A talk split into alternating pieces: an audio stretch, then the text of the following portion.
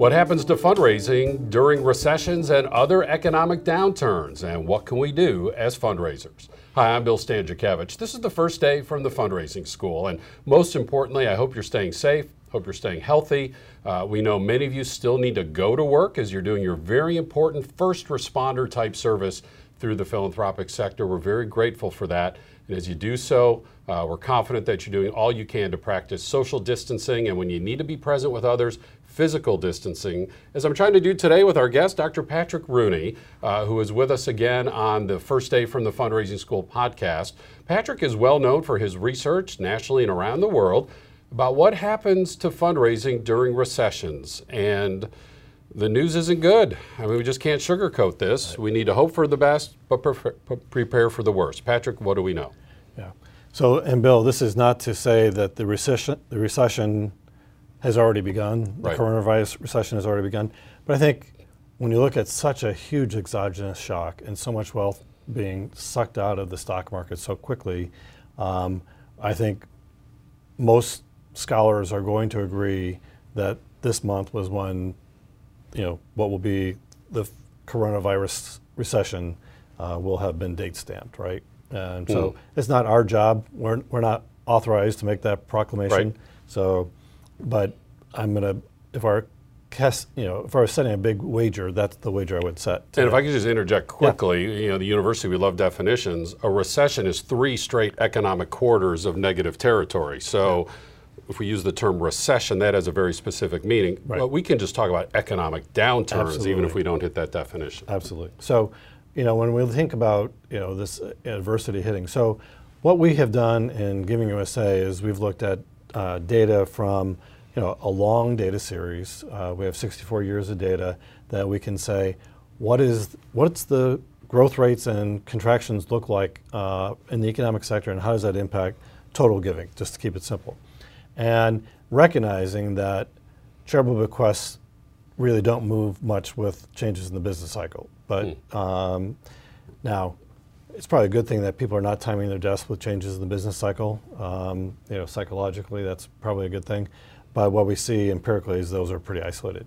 But if you look at just total giving um, as, the, as the best proxy for this, uh, what we see is that on a, for the last 64 years, giving has grown in inflation adjusted dollars on average about 3.3% per year. Okay. So, which is great. But if you parse out the data and you say, all right, what has happened in non recessionary years, then it's grown by 4.7%. Wow. Pretty remarkable difference. That difference is even more remarkable when you take out, um, if you compare recessions, uh, so 4.7% positive growth, almost 5% in non-recessionary years. In recessionary years, it falls on average of 0.5% per year. So a decline of just over half, uh, about half a point. Now, if you take out the Great Recession, those other recessionary years are essentially flat. Okay. They, they don't have an impact on giving. So giving doesn't go up, doesn't go down. It's effectively zero. Um, so it's not good uh, especially compared to growth years. But it's not, you know, not the negative. Uh, so giving doesn't crater; it just doesn't go up. Yeah, in, in most typical recessions. Yeah. Now the the exception to that is the Great Recession. Right. And what we see in that is a 4.2 percent decline per year from 2007, 2008, 2009, or about a 15.5 percent decline overall during the Great Recession. So uh, wildly different phenomenon but we see that there were some similarities in terms of the stock market crash and some things like that. So it's not to say that's what's going to happen now at all. Uh, it's far too early to forecast that or try to understand that at all. But if we have something that uh, slows the economy in such a way uh, that the Great Recession did, then we might be concerned about that. I think it's important to point out that the Great Recession was caused by endogenous variables. So meaning what? So within the economy, you know, so speculation bubbles, um, appraisers over appraising house values, loaners over loaning against uh, mm-hmm. for secondary loans and first loans and so on. So internal economic behavior. Internal economic behavior that um, has been hopefully fought against, regulated against, and what have you, uh, so that won't happen again. But this coronavirus recession or downturn, whatever it turns out to be, is more like the OPEC oil embargo. So it's a pure exogenous shock. It happened, something happened outside of our inherent national economy and jolted us. And at that point, that was the worst recession since the Great Depression, the OPEC oil embargo. Um, and that was very, you know, that was a long lasting period. You know, it was tough to adjust to. And uh, like the Great Recession, uh, you know, it lasted fairly long. Now, our economy today was in, in many ways, great shape, right? Unemployment was at historic lows. The economy was booming, you know, firing on all cylinders, as they say. And so, one hypothesis, and, and I'll say a hope and a prayer perhaps, is that uh, when we find uh, a way of curtailing and vaccinating and, if not curing, uh, you know, COVID-19, then uh, hopefully the economy could snap back relatively quickly because there was not this inherent underlying uh, structural problem. Right, things were going well. Uh, eliminate this problem. Hopefully they snap back and, and, and the economy recovers fairly quickly. Patrick, we've been focusing primarily on individuals, and of course, as we all know from Giving USA, uh, most charitable giving comes from individual donors. The most recent Giving USA statistics 68% coming from individual donors.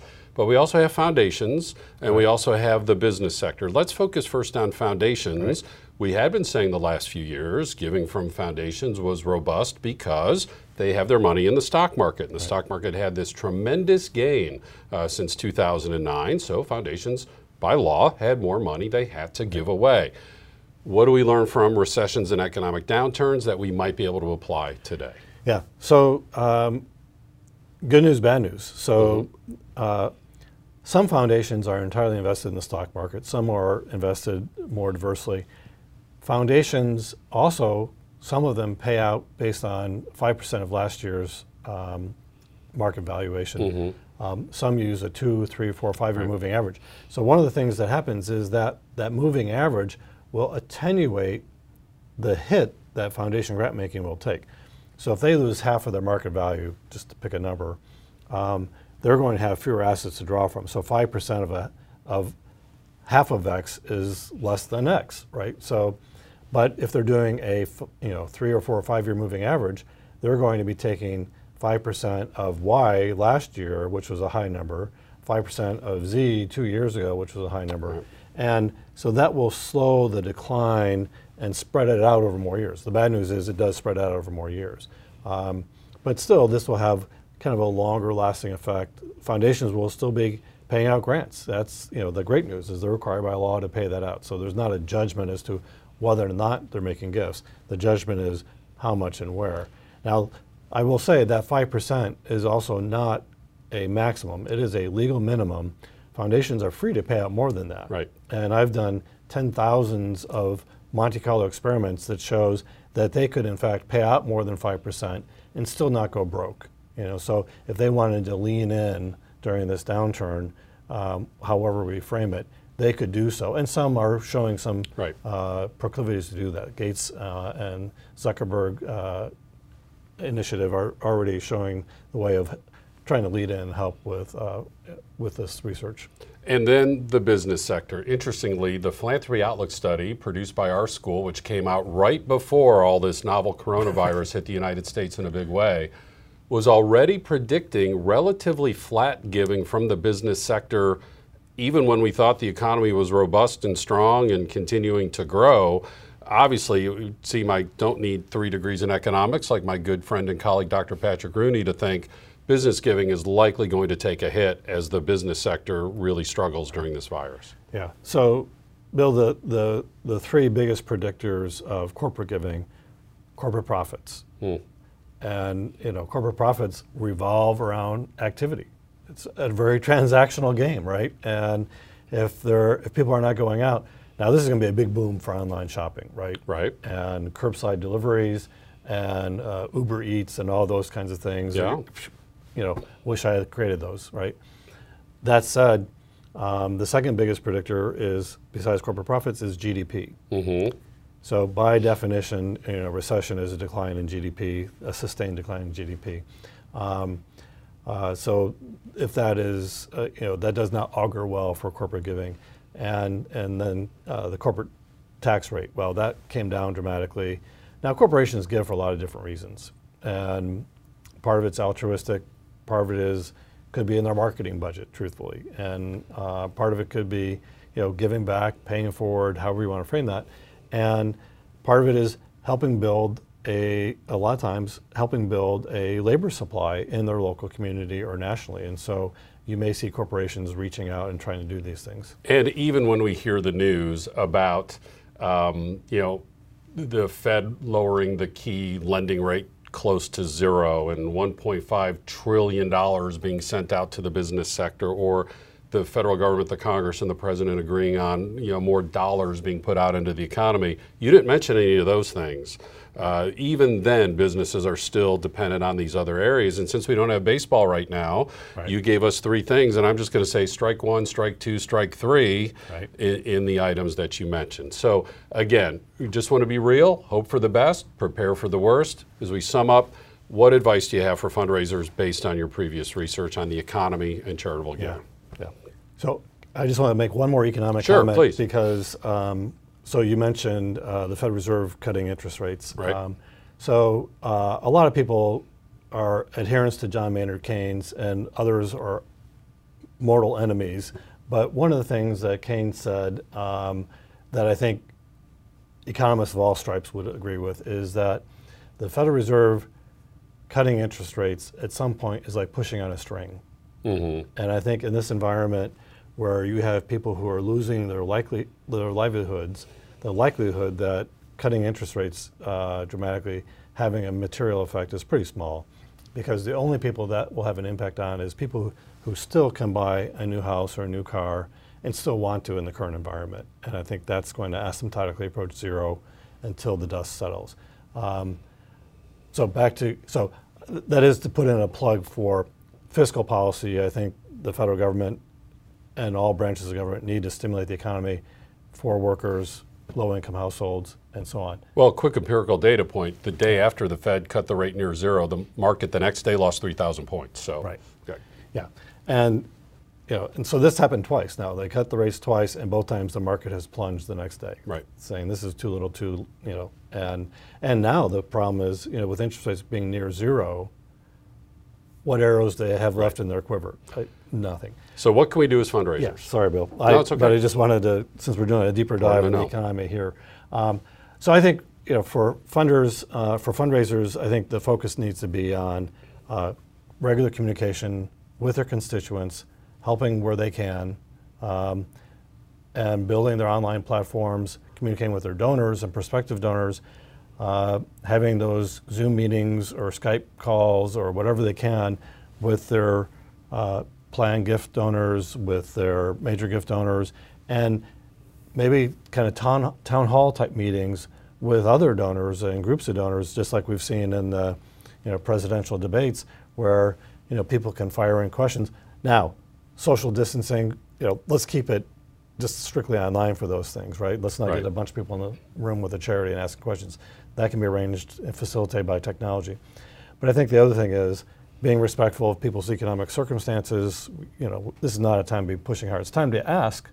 You know, we know tautologically if, if you don't ask, households generally don't give. But we also want to be respectful that um, how we ask, when we ask, how firmly we ask uh, needs to be conscious of the current environment. Start where you are with what you have and who you know, do the best you can. We know when the Great Recession hit, fewer households donated, but a significant number of households still donated, albeit at a lower number. You can take hope in that as you stay in touch with your donors. And of course, we invite you to stay in touch with the Fundraising School. Our website is philanthropy.iupui.edu. You can follow us on Twitter Follow us on Facebook. We'll continue to have resources. We're putting out free webinars on a weekly basis that are interactive. It gives you a chance to ask questions directly, to share information, to commiserate, worry, and stress a little bit. Uh, we want to be there for you as your career long colleague. And again, a great way to start is our website, philanthropy.iupui.edu. With Dr. Patrick Rooney, I'm Bill Stanczykiewicz, and now you are now more fully informed on this first day from the Fundraising School.